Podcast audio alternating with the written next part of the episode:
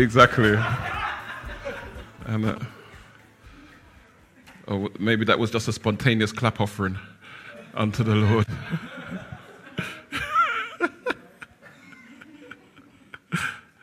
Praise God. Good morning, everyone. It's good to see you, and it's a blessing to be here to share the word of the Lord with you today. Um, we are in our penultimate section of Malachi, um, looking at Malachi 3, verses 6 to 18.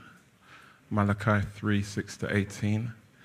And um, yeah, just been reflecting on the way in which the Lord has really just been speaking to us through this text. What a blessing it is. And today we get to revisit what is somewhat of a familiar text for some of us, at least for the, the key quotable that's found in this chapter. Um, but considering it in, in its context is always going to be most instructive for us. Now, I don't know if you've ever found yourself in a place where you've um, been someone who is, has really given consideration to, you know, presenting someone with a, a birthday present. And, you know, you've kind of really labored over it and thought through it, and you've given it to them, and you felt really encouraged by their response. And you kind of know that feeling of um, giving something that's appreciated. Some of you looking at me like you've never had that experience before. the Lord is a healer, don't worry. all that giving you've been doing and it's been unappreciated. It's okay, the Lord sees. But nonetheless, there are also those times in our lives when maybe, you know, someone's actually kind of called us out uh, you, well, you, you didn't even get me nothing for my birthday. And in that instant, with that kind of hot flush of um, discomfort, you might have been like, ah, oh, you know what? And then whatever the reason or excuse is follows. Or maybe you just didn't because you didn't care to. Like you knew it was their birthday, and you're like, you know what? I hope they have a good day. You said to yourself. And yet, for a statement like that to be made, it can still feel quite challenging, even if you didn't care to give them a gift. When it comes to us giving to the Lord, it might feel that we often find ourselves in that latter place, uh, especially the way in which this text is used. And yet, the Lord truly appreciates our giving, even though he has everything. You know, at Christmas, you always hear those phrases What do you give to the person who has everything? You know, and uh, it's probably indicative of just how overtly prosperous we are in the West, even for sentiments like that to be expressed. Yet, the Lord appreciates our giving, especially when it comes from the right place. And so we'll experience, we'll explore that today as we look at the text.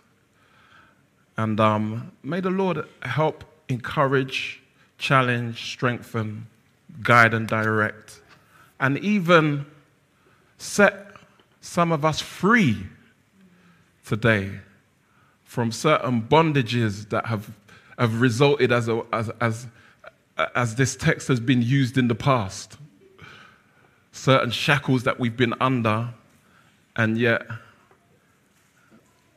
freedom is found in Christ. So I'm going to read the text and then we'll pray. Malachi chapter 3, um, from verse 6, reading from the ESV. Hopefully, you guys are able to follow in the Bible. I'm going to be checking some verses today, so I'm, I'm going to ask you to track with me and I will announce them loud and clear so you can. Malachi chapter 3, verses 6 to 18. For I, the Lord, do not change. Therefore, you, O children of Jacob, are not consumed. From the days of your fathers, you have turned aside from my statutes and have not kept them. Return to me, and I will return to you, says the Lord of hosts. But you say, How shall we return? Will man rob God? Yet you are robbing me. But you say, How have we robbed you? In your tithes and contributions. You are cursed with a curse, for you are robbing me, the whole nation of you. Bring the full tithe into the storehouse, that there may be food in my house, and thereby put me to the test, said the Lord of hosts. If I will not open the windows of heaven for you and pour down for you a blessing until there is no more need. I will rebuke the devourer for you, so that it will not destroy the fruits of your soul, and your vine in the field shall not fail to bear, says the Lord of hosts. Then all nations will call you blessed, for you will be a land of delight, says the Lord of hosts. Your words have been hard against me, says the Lord. But you say, How have we spoken against you? You have said it is vain to serve God. What is the profit of our keeping his charge or of walking as in mourning before the Lord of hosts? And now we call the arrogant blessed. Evildoers not only prosper, but they put God to the test and they escape. Verse 16. Then those who feared the Lord spoke with one another the Lord paid attention and heard them, and a book of remembrance was written before him of those who feared the Lord and esteemed his name. They shall be mine, says the Lord of hosts. In the day when I make up my treasured possession, and I will spare them as a man spares his son who serves him. Then once more you shall see the distinction between the righteous and the wicked, between one who serves God and one who does not serve him. Lord, we thank you for your word. We thank you for the way in which your word, as the Apostle Peter said, um, speaks to all things that pertains to life and godliness. And um, as we, Lord, hear your heart, your sentiments, your challenges in this text, Lord, I pray that you'd give us ears to hear what you would say by your Spirit. Also, as much that we would hear the comfort and encouragement in this. And so, have your way among us today, Lord, I pray. Amen. So, as we um, come to the text, we understand that Malachi is framed around, I think they said, six disputes where the Lord puts a charge against them and they respond with shrug shoulders. And so we see this here um, in verse 7.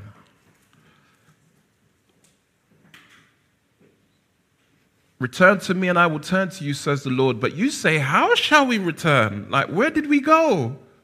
Like, what happened? But now, the Lord prefaces his statement, his invitation, even his command, by saying, He is the Lord that does not change. He is the immutable God. He, he neither changes nor can be changed because he is the eternal God. And that's a blessing. That's a wonderful thing. In Hebrews, it says it like this God is the same yesterday, today, and forever. You never have to wake up thinking, whoa, did I wake up on the bad side of God this morning? I wonder what kind of mood the Lord's in today. Uh, we have this joy of knowing the consistency of God's character, that God is always the same. And that is wonderful, and yet it's a warning because He's still the same God. Even when times change and we want to go with the times and we want to say to the Lord, Keep up, old man, times have changed. And He says, I am the Lord, I do not change. And so wherever you're going, you best better make sure that I'm there. Because if these changing times are taking you somewhere that I'm not, then it's best you just know where to find me. And there was a sense in which this was true for the children of Israel as they, they'd come out of captivity. And they may have been feeling like times have changed. And yet the Lord is telling them that they need to change. If ever we find ourselves in a situation where we feel like God is distant, God's far off, God's moved, actually, we see here that God hasn't gone anywhere. God doesn't change. The reality is that the change is more likely in us. And so when the Lord says, Return to me, He's telling them to change change your direction, change your trajectory, and reorient, reorient yourself in line with me. Focus on me anew, focus on me afresh. Turn to me. And it's beautiful because what an encouragement there is here. It doesn't matter how far we feel like we've gone from God. The Lord is saying with open arms, Return to me like the, the, the, the father of the prodigal son, who dispensed with all dignity and decorum, gathered up his fatherly arms, and ran after his son to meet him as he returned to him. It doesn't matter how far you may feel right now, the Lord is there and says, Return to me. Return to me, and I will return to you. We're able to have a renewed experience of God in our life. You know, we may have felt like through the course of the, the pandemic and the isolation and quarantine and, and all of that, and the way in which it disrupted church, church life, things have never been the same. And we can kind of look around here and say, well, things, ain't, things weren't like this before. And yet, let us be encouraged that we're able to have a renewed encounter, a renewed experience, renewed engagement with God because He has promised that we turn to Him, He will turn to us. And we hear similar words in James chapter 4. When James states the same thing, basically. Draw near to the Lord, and he will draw near to you. And that isn't now putting a burden on those who don't know the Lord to try and muster up relationship with God by putting everything in order of your in your life in order to have the Lord come to you.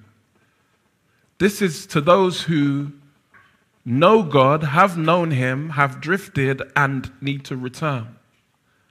You see, the Lord is always the one who makes the first move. I remember reading a book by A.W. Tozer. Uh, I think it was um, Men Who Met God, one of those books. Come across any, any A.W. Tozer books. Small, readable, and so profound. Tremendous. And he talks about God's prevenient grace. The, the, the the act of God that always acts first in human affairs. That sense of God taking the initiative. And so you may be feeling far from God, and if you're within the sound of my voice, you can be guaranteed that God is taking the initiative right now in your life. You're hearing me say this, whether in person or online, whether it's recorded, whatever. And this is an expression of God taking the initiative and instigating the invitation I'm here. Turn to me.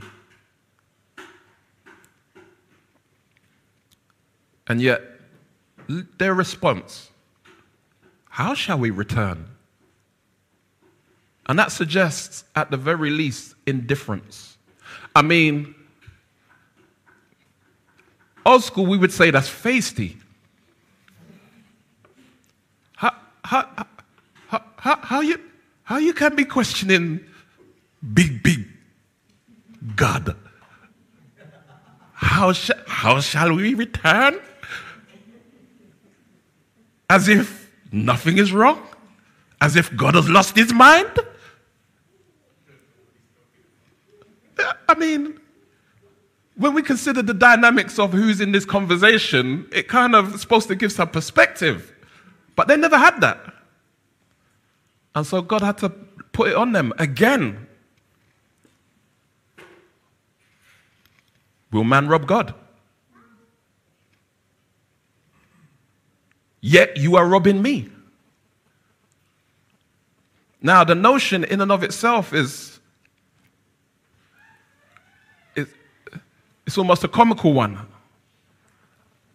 I heard, I heard a brother say, God got gangster on them. It's like, what, you're going to rob me? Like, do you know who I am? and yet you're trying it. Are you mad? Yet you are robbing me. And so they had been withholding from God the tithes and offerings and contributions. And as a result, they were suffering. They were experiencing the curse of their disobedience.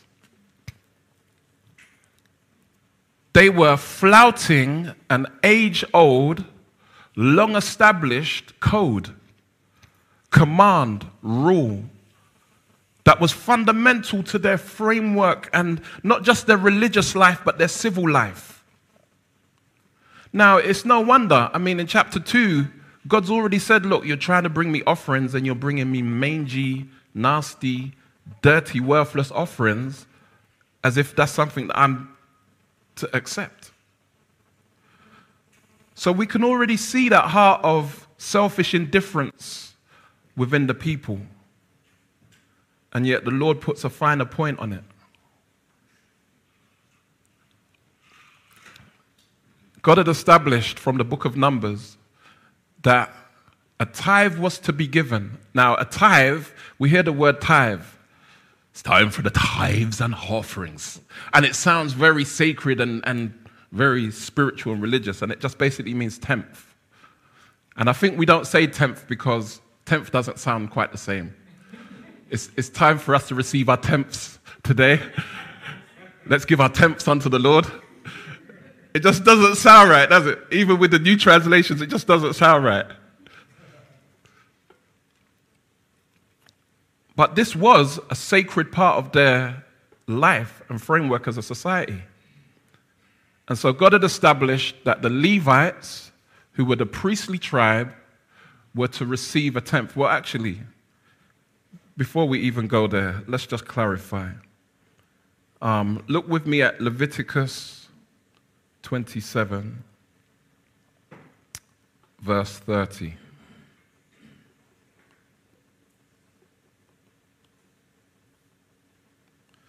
Leviticus 27, verse 30. A tithe of everything from the land, whether of the seed of the land or of the fruit of the trees, is the whose? Did he say is the Levites? Said, is the Lord's. It is holy to the Lord. And so, first and foremost, in their giving of a tenth, they're giving it to the Lord.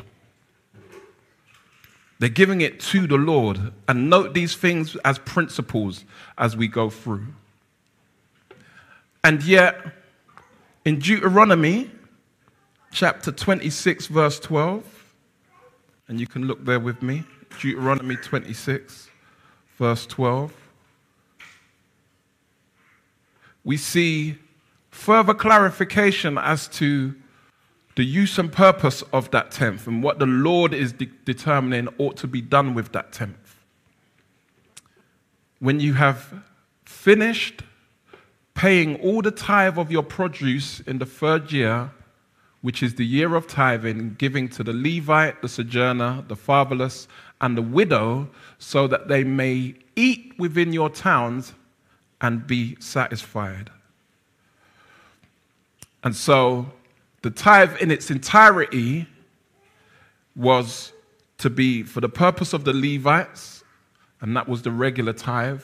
And then every third year, which they called the year of the tenth, um, there would be uh, uh, an additional tenth given, where it would also not only go to the Levites, those who are in priestly service, but it would also go to those who lacked and were in need the foreigner, the fatherless, the widow, so that they may be satisfied. And so there's a, a sense of welfare being outworked in the direction of how this tenth is used. Overall, it's regarded that when you consider the different expressions of, of tenths that were collected at various times, that their total contribution would amount to about 23%. About 23% which you kind of hear that and think, hmm, that sounds kind of familiar. It's, quite like our tax system. And so there's a level at which it was like a tax, and it was used in a similar way to the way in which we might use our tax and national insurance. But the first thing to note is that the priority in giving the tenth was to ensure that the Levites were provided for because as a tribe, they didn't have their own piece of land, they didn't have their own um, uh, sort of trades or their own work that they were doing. They were people who were separated from among the nation to actually minister to the Lord on behalf of the people, minister to the people on behalf of the Lord. And so, because that was their full time occupation, that's what occupied their time, they didn't have the capacity to go out and to work and to do these other things. And yet, we see that actually their role was essential.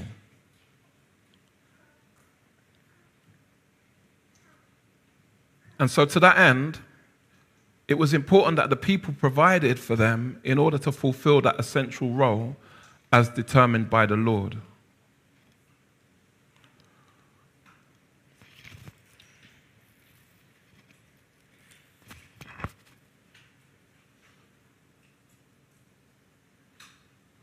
So, you had the primary aspect of the tenth going to the Levites, regularly to provide for them so that they could carry out the work of the ministry.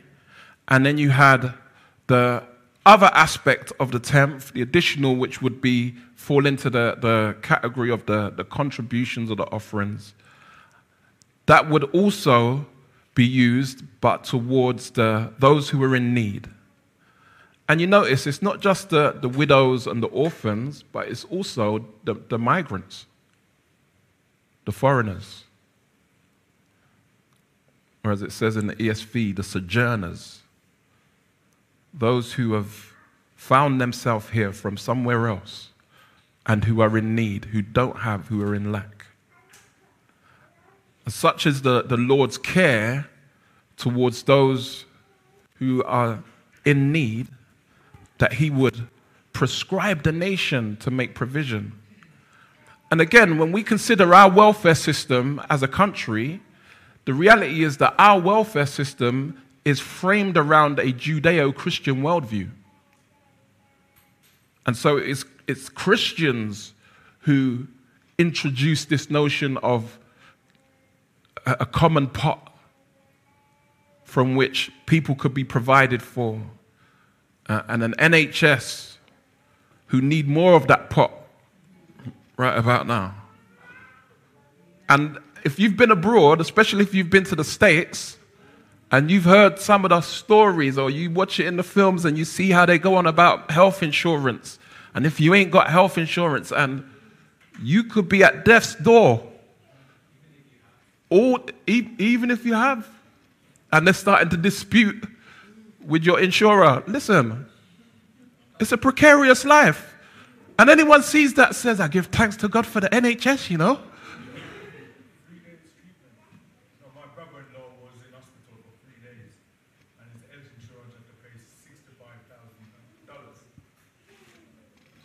For the microphone. Three days treatment, $65,000 bill. And so we see the, the blessing of this system that's being described here. We see the blessing of that personally when it works. It makes sense. There's, there's equity, there's a fairness, there's a, a provision for those who need it most when they need it most. And yet, these people in this time that Malachi is speaking to were withholding their contribution and yet nonetheless wanting all of the benefits. And so when we think about this, let's just consider how does this relate to us? Because undoubtedly we've all been, you know, exposed to the preaching of the tithe even the quotation of this verse as a threat. Will a man rob God? Bring your tithes and your offerings. Five times a service. We've seen this misused and abused. We've seen it misquoted and exploited as a means of gain. And so, how should we as New Testament believers respond and interact with this? What does this mean to us? Does it mean that if we're not paying a tenth of our income, and that's whether you even start to debate whether it's net or gross? I mean, if King Charles is getting his piece first, shouldn't the Lord get his? And that's what we hear, right? How are we meant to interact with this? Lord of mercy. First and foremost, we appreciate that we are not under the law, but we are under grace. And that doesn't mean that we, this now has no relevance to us because we are no longer under this law. There's a, a, a phrase that's used when you're considering the Old Testament and how it relates to us as believers. There's a phrase that is continuity and discontinuity. And there are some things in which it's, it's been entirely discontinued because it's been fulfilled in Christ. And there are some things in which there's a continuation of the principle, albeit not under the same terms and conditions. The Old Testament was one set of terms and conditions. It's a bit like you get your mobile phone and you're on contract. And you're on contract for two years and you can't upgrade until 18 months. And you pass your upgrade period. Once you pass your upgrade period, you're under a different set of terms and conditions.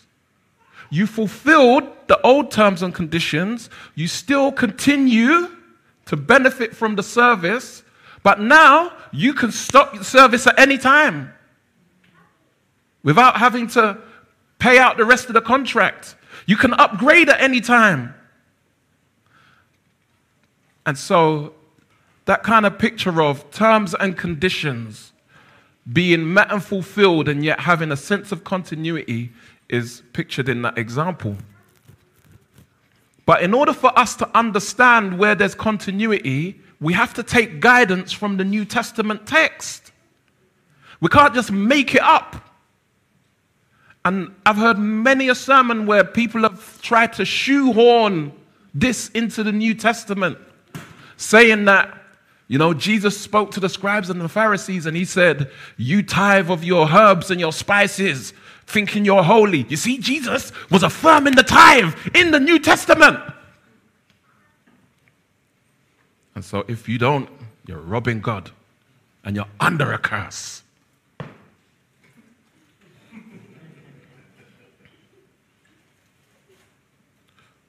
Now, Galatians tells us that Jesus has taken the curse of the law for us. Jesus has taken the curse of the law for us. He has, by his grace, fulfilled the whole law. Jesus fulfilled this. How do we understand that? Jesus didn't just say, Give to Caesar what's due to Caesar and give to the Lord what's due to the Lord's. But he gave his entire self. Like, we're not quibbling over 10% versus 90%, or is it 23% over. That, Jesus wasn't in them kind of debates. Jesus gave his entire self. And in doing so, fulfilled this plus change in abundance. So, we are not obligated, we're not obliged we are not um, under the threat of a curse if we don't pay a tenth. But walk with me to Galatians 6. Whew. God is good. Uh, come on, come on, saints. I have one and two witnesses in the building. God is good. Mm, all the time, man. All right. Amen. And, I, am going to read Galatians 6 from verses 1 to 10 because it's tremendous the way in which it encapsulates the sense of what we've just looked at in Malachi 3, but in different terms. All right, brothers, if anyone is caught in any transgression, you who are spiritual should restore him in a spirit of gentleness. Keep watch on yourself, lest you too be tempted. Listen, bear one another's burdens, and so fulfill the law of Christ. For if anyone thinks he is something when he is nothing, he deceives himself. But let each one test his own work, and then his reason to boast will be in himself alone and not in his neighbor. For each will have to bear his own load. Let the one who is taught the word share all good things with the one who teaches. Do not be deceived. God is not mocked. For whatever one sows, that will he also reap. For the one who sows to his own flesh will from the flesh reap corruption, but the one who sows to the Spirit will from the Spirit reap eternal life. And let us not grow weary of doing good, for in due season we will reap if we do not give up. So then, as we have opportunity, let us do good to everyone and especially to those who are of the household of faith. And so in here we see this commendation, verse 2, to bear one another's burdens. And that was the point of the, the, the, the financial system, the economic structure that God established. God don't need anyone's money. God has it all. Anything that God calls us to do is ultimately of benefit to us. And so when we give as an expression of worship, not only are we cultivating a healthy attitude of heart, but we are also forging strengthened links within the body, the, the people of God. We're investing in ourselves Because that same investment that we will make in others through our giving, we will need at some point. Bear one another's burdens, verse 2. Verse 6, notice, verse 6 comes before or after verse 10. Before. Was it a trick question? let each let the one who is taught the word share all good things with the one who teaches. And so there's a sense of where that, that spiritual nourishment is being imparted, you are to reciprocate that through practical support. Support the ones who are about the work of the ministry. And then goes on to say, don't be deceived, you get what you pay for. Was that paraphrase a bit too, bit too cold? That's what it says, right? You reap what you sow. Isn't that the same thing? You get what you pay for. And so we want to see healthy youth ministry, healthy children's ministry. We want to see men's ministry, women's ministry. We want to see popping outreach. We want to see. We want counseling in our time of need, getting married, going through bereavement. Like we, all of these things can only happen where investment is made. Otherwise, the Levites have to go to work. Practically speaking. And it's not rocket science because we live life like this, right? We understand that that's how life works. And yet, somehow, sometimes as believers, we step into the church and feel as though it's a bubble in which practical common sense doesn't apply. And yet, the Lord is reminding us here from Galatians you get what you pay for. And he even goes on to say, in, in, in what you're paying into, is it carnal, earthly, fleshly, that's just subject to corruption, or is it a spiritual investment?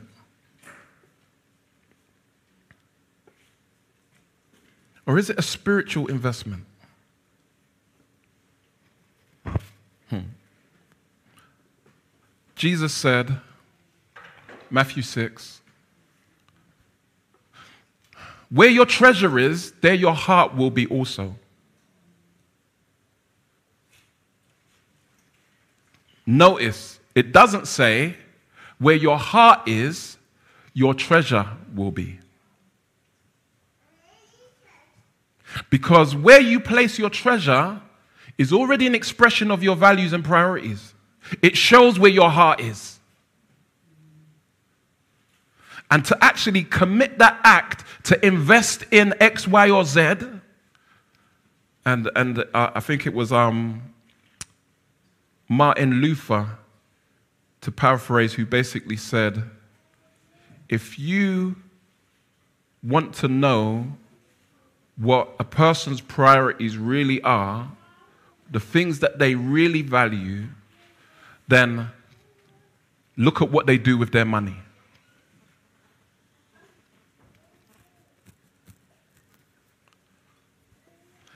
Take a look at your own heart, I found a quote, and you will soon find out what has stuck to it and where your treasure is.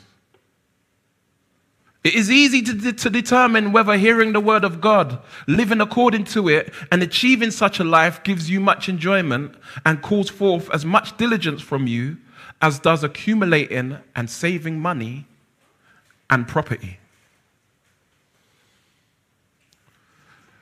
You know, this kind of talk grates against this mantra of our day generational wealth.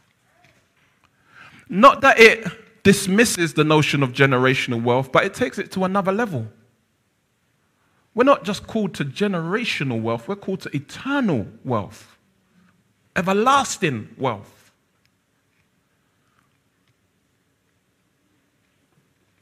And so when Galatians 6 says, the one who sows to the flesh will from the flesh reap corruption. That's not just in terms of what we do with our time, but in, its, in the context, it's what we do with our money.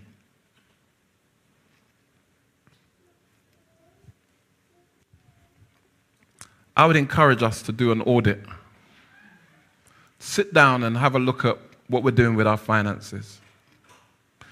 We may be shocked to find that our media subscriptions, Spotify, Apple Music, Netflix, Disney Plus, yada, yada, yada, yada, yada, amounts more each month than that which we give to the Lord. That's just our media subscriptions without the frivolous coffees and, uh, and whatever else we will casually spend our money on. And again, it's not to negate those things. Jesus said, Seek first. Or did he say, Seek last? He said, Seek first the kingdom of God and his righteousness. And what? All the things will be. So it's not as if the Lord is like, just live like a hermit, just wear sackcloth, put ash on your head, don't no no perfume, no skin cream. Like that's not what the Lord is saying. But as we consider these principles, we recognize that there needs to be a, a realigning of the posture of our heart. There needs to be a realigning of the posture of our heart. Because by the time the Lord goes on to say, so then as we have opportunity, let us do good to everyone, verse 10. Again, that sense of the widows, the orphans, the foreigners, those who are in need. And yet he goes on to say, and especially to those who are of the household of faith. Let's take note of that, saints, because there's a real challenge for us. Often, hmm, a number of challenges come out of this. Often, we find ourselves in a place where it's easier for us to invest our efforts in that which is of benefit to the lost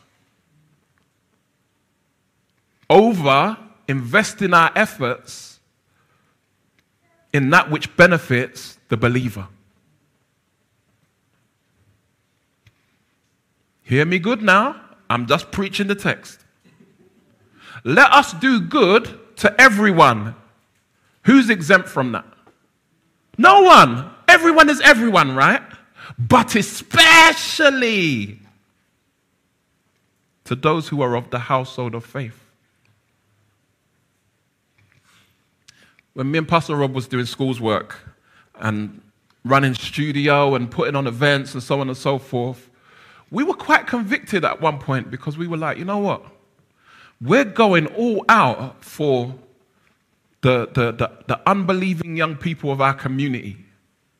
Rightly so. But how are we balancing that and ensuring that actually we're investing likewise in those who are the young people within the context of the church. We used to do an, an event called God Corner. And in as much as that was an outreach, it was also in reach.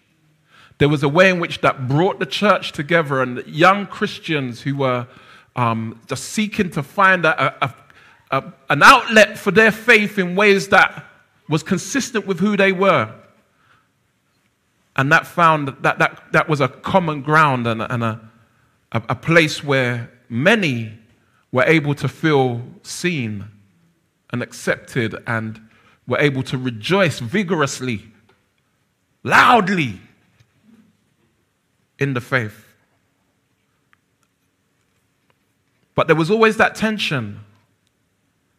How are we translating this in kingdom terms?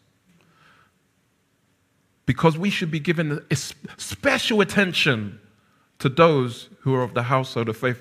And what often militates against that is because we know each other, right? And we have high expectations of each other. Like the lost, they're lost. They say a dog barks because it's a dog, a cat meows because it's a cat. The lost are the lost, and they behave as they do as they lost. And we accept that. And, and it doesn't deter our commitment to them even when they come into barley loaves and they make up noise and they cuss us and da da da da da, we're still there the next week. Because we know, you know what? You can't help who you are. And God has called us to love you. and yet we have a much lower tolerance for each other. Why my girl never spoke to me, you know? What? All right. Three weeks later, no words exchanged between. No, no, I'm not, I'm not talking to her until she comes and apologizes. And we wouldn't treat an unbeliever like that. We got more grace for the unbeliever. And so, because of that, it can cause us to find ourselves in a place where we are actually biased against our own.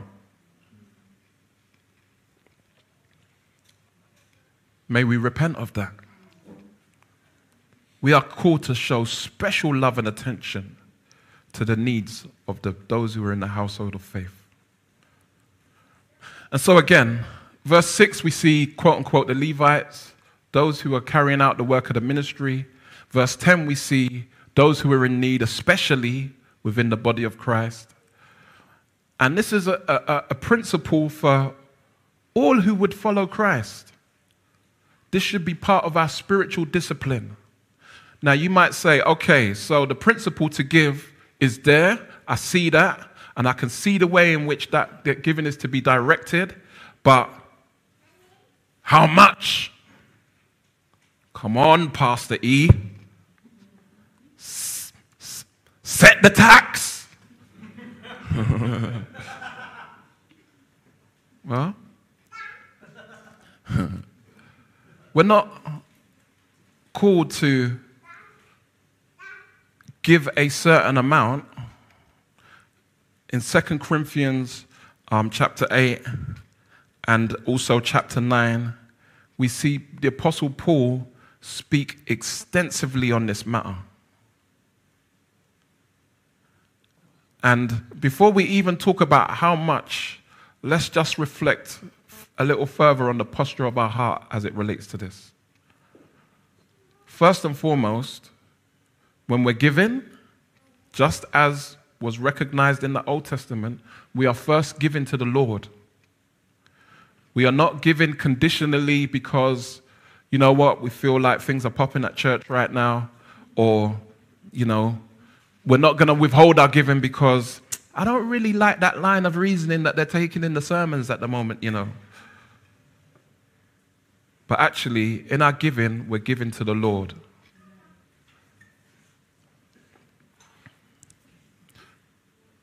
And so our giving is an expression of grateful worship. It is giving that is offered in response to what God has already done. God has not only given us life, it is He who has made us and not we ourselves. God has not only sent His Son to save us and give His all for us, and yet all that we have comes from God. We might feel like we're making a decision about what we do with our resources, our money. and the Lord's like, okay. Where did it come from? How did you? Oh, well, you know, I went to uni and I put in the work and I got that 2 1. Listen, it's set. And then when I got my master's, that was it. Job market was open to me. And, and the Lord's like, mm, yeah, yeah, yeah, yeah, yeah. All right. So that, that, that capacity, those mental faculties, that ability, that energy, that effort that you were able to apply, where did it come from? That uh, mental acumen to be able to learn and to process and to apply, where did that come from? Where do you think these companies came from that are going to be offer, that are offering you work? And where do you think that? And then we go through something like the pandemic and we realize how frail everything is. And you've got the high street with tumbleweed blowing down it. Big stores going to the wall. I remember when Woolworths closed. I wasn't even old enough to understand economics, but I just knew that wasn't a good look. I was like, Woolworth, big, big Woolworth every high street in the country closed down. BHS, gone.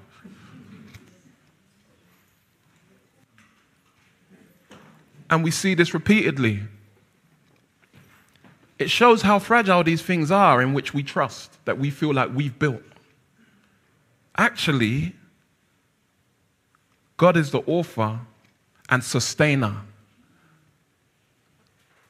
And with a mere impulse, they can disappear. There's more than one. I was listening to the story of a homeless person the other day who used to be on the stock exchange.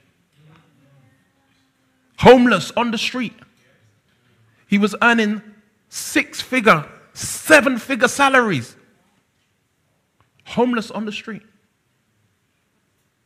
So let's not think that we're exempt. Let's not think that we've future proofed our life because of our fortitude and our earnest efforts. Everything comes from God. Everything that we have is His. I mean, quite simply, we've been bought with a price. Our life is not our own. We belong to the Lord. And so it's not really so much, Lord, how much am I going to keep for myself? It's, Lord, what do you want me to do with all of it? Because we even rob ourselves when we begin to kind of think in terms of, well, is it 10% and then I've got 90% to do what I want with? Actually, we're selling ourselves out. Because if our whole life is, our, is the Lord's, then all of our money is the Lord's, and we shouldn't have a compartmentalized view of how we divide up the use of our funds. We should seek to glorify God with all of our money. Otherwise, we find ourselves in a place where we get self indulgent, we get, you know, self gratifying. I paid my tenth, and so now I can just squander this money on foolishness, wastefulness. God's not pleased with that. It's not excused. We're not justified because, oh, well, I've paid my tenth. God expects us to glorify Him with all of our money. He also, um, uh, time, time is the master. I'd encourage you to read 2 Corinthians 8 and 9. Because from that we will see that, first and foremost, the people of Corinth gave themselves to the Lord, verse 5. And then to Paul and the ministry team. So their heart was for the Lord and for the, the people doing the work of the Lord. That was the first part of, of, of which their heart was shaped and, and inclined towards pleasing God. And it says in verse 2 that they, even in a time of trial, with overflowing joy and extreme poverty. Imagine overflowing joy but extreme poverty. What a picture. They begged Paul to partner by way of giving. Maybe they had sat down as, as, as, a, as a people and just been reflecting on Malachi and thinking, you know what, when we give to the Lord, the Lord's promised to meet our needs. We're in extreme poverty. And maybe the answer to our poverty is generosity. Because we know that the kingdom, right, is, is back to front. The way to be exalted is to get low and humble on your knees. The, the, the, the way to be considered is to consider others before yourself. Etc., etc. And so they recognize that actually generosity is an antidote to victim mentality. I, I heard a story just this week of a brother who said that he had spoken with someone that he knows from overseas, and they live in a village, in a hut in a village. And they said to him, um, Can you let me know your details because I want to send you some support? Now, he works with me at LCM, and he's like, no, this is, there's something wrong with this conversation right here. No. And so he said, you know, no, no, no, I shouldn't. And they said, no, no, no, no, no. Don't rob me of the opportunity of sowing into what you're doing. And so he said he still didn't feel comfortable with it. And yet he left it. He didn't pass on any details, but they found him on the website and uh, established a, a regular gift.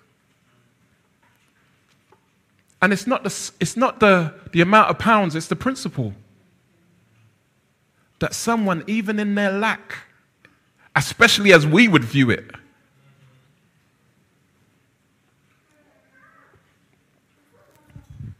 and so in verse 8 of 2 Corinthians 8, when Paul's speaking to the Corinthians about their gift towards the work, he says, I'm not commanding you, but I want to test the sincerity of your love. Wowzers. I want to prove the earnest, prove by the earnestness of others that your love is genuine. And there's a level at which, you know, they say actions speak louder than words, right? We can sing the songs, you deserve it, you deserve, woo! what, what, does, what does our um, bank, bank statement say the Lord deserves? the genuineness of the love. The love is there, yeah? Let's look at your bank statement, innit? Saith the Lord. In King James. and so, once our heart is postured right, where we're esteeming the Lord rightly with gratitude, and sincerity, when we're rightly recognizing the people of God doing the work of God, when we're genuinely finding, uh, um, seeking opportunity to express our love, then however much you give is going to be good because it's coming from a good place. And yet the Lord goes on to say that that giving should be sacrificial. In chapter 9, um, I'll just read uh, a, a few verses here. From chapter 9, verse 6. Um, this is Second Corinthians. Yeah, yeah, bless you. Second Corinthians 9. Yeah, there we go. Praise God. So from verse 6 Remember this whoever sows sparingly will also reap sparingly, and whoever sows generously will also reap generously. Each of you should give what you have decided in your heart to give, not reluctantly or under compulsion, for God loves a cheerful giver. And God is able to bless you abundantly, so that in all things, at all times, having all that you need, you will abound in what? Every good work. That's what God desires to see. Because that attitude of generosity will overflow. Once you're, you're, you're in a generous posture, there's no limit in that. There's no, it won't just be, well, I give my money to the Lord. It will be hospitality, people coming to your house. It will be being willing to, that it will just become something that characterizes our lives. Verse 9, as it is written, they have freely scattered their gifts to the poor their righteousness endures forever. Now, he who supplies seed to the sower and bread for food will also supply and increase your store of seed and will enlarge the harvest of your righteousness. You will be enriched in every way so that you can be generous on every occasion. And through us, your generosity will result in thanksgiving to God. Like I say, read the whole chapter. Um, two chapters, eight and nine. And so I consider the words of David. He said, I will not give to the Lord that which costs me nothing. Like, this has to mean something to me. In our giving, let that be our guide. There's a level at which, if we can easily miss it, we haven't given enough. But it's, it's got to be something that you know what, this has significance. There's something sacrificial in our giving. Jonathan Edwards, the Puritan, said this Those people who say that I can't afford to give are basically saying, I can't afford to give without inconveniencing myself or burdening myself. And yet, as we read in Galatians, bear one, another bur- one another's burdens. How do we bear a burden if it's not somewhat burdensome? So may this impact our heart and our posture as it relates to giving. And as we look back in now, Malachi chapter 3, God's promise is to provide for our needs. Just as we read there in 2 Corinthians 8, just as Paul said to the Philippians who had entered into partnership with him as those who gave. He said, My God shall supply all your greeds according to his riches in glory. Is that what he said? No. And we see this here in verse 10. The Lord says, Test me in this. If I will not open the windows of heaven for you and pour down for you a blessing until there is no more need. Now, that's need by his definition and not ours. Amen. And we know how we can extrapolate our view of needs. God's faithful. God is not a man that he should lie. And so when they turn around and say, it's, it's, it's vain to serve God, notice God doesn't even answer them. I mean, why should we make sacrifice and give ourselves to God and, and humble ourselves before Him and put Him first and I mean, look at the wicked prospering, is what they say. And the Lord must just hear that and drum his fingers on the table and be like, Come on, haven't we had this conversation before? Haven't you read Psalm 73? The, the, the, the, the song of Asaph. Don't you know that song? When Asaph poured out his heart, oh, why did the wicked prosper? And then he got to verses 16 and 17 and he said, But when I thought how to understand this, is Psalm 73, 16, 17. But when I thought how to understand this, it seemed to me a wearisome task. It's long. How am I even trying to bother myself, trying to get to the bottom of just how it is the wicked seem to prosper without any kind of comeuppance? Until I went into the sanctuary of God. I went into the house of the Lord. Then I discerned their end. What does it profit a man to gain the whole world and lose his soul? The losing of the soul happens before the losing of their life. Somebody once said, Whatever you cannot give, you don't hold, it holds you. That quotable comes from Luke chapter 12, where the man had his barns full and he was like, What am I going to do? I got so much. Oh, I know what I'm going to do. I'm going to just tear down and rebuild bigger. How much does one person need? Where's the generosity? Where's the commitment to investing in the kingdom, investing in, in eternity?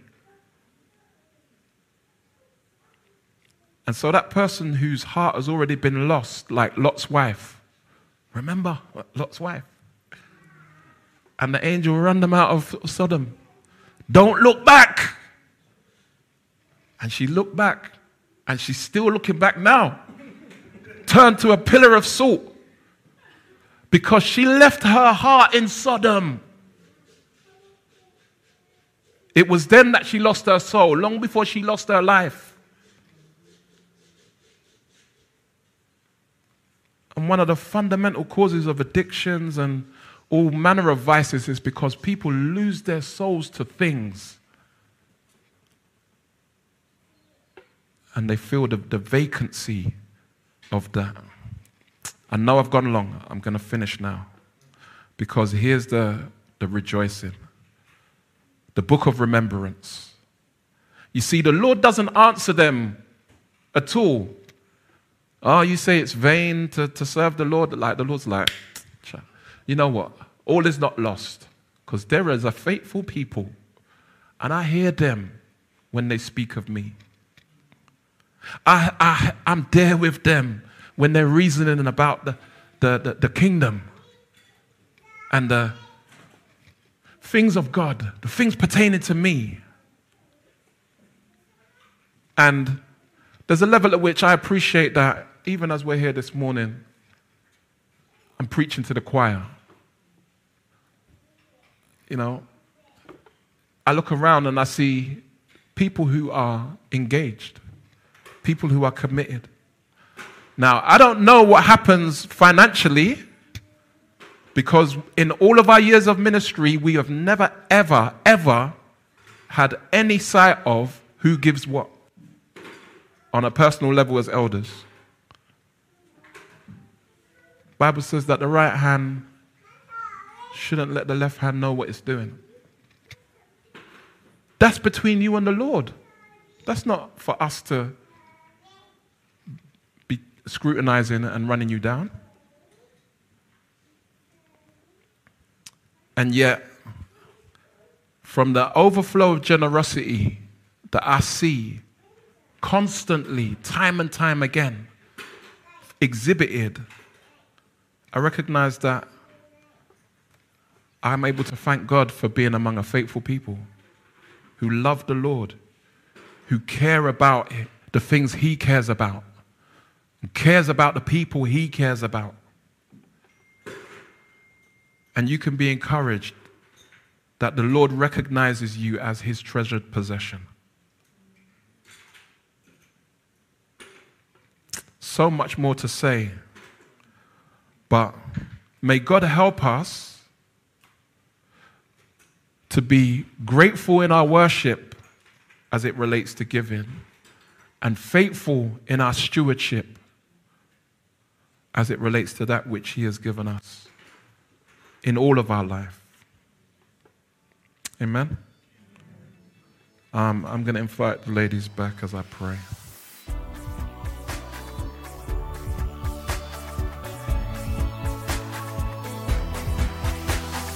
Join us next time for more of God's truth to transform your reality.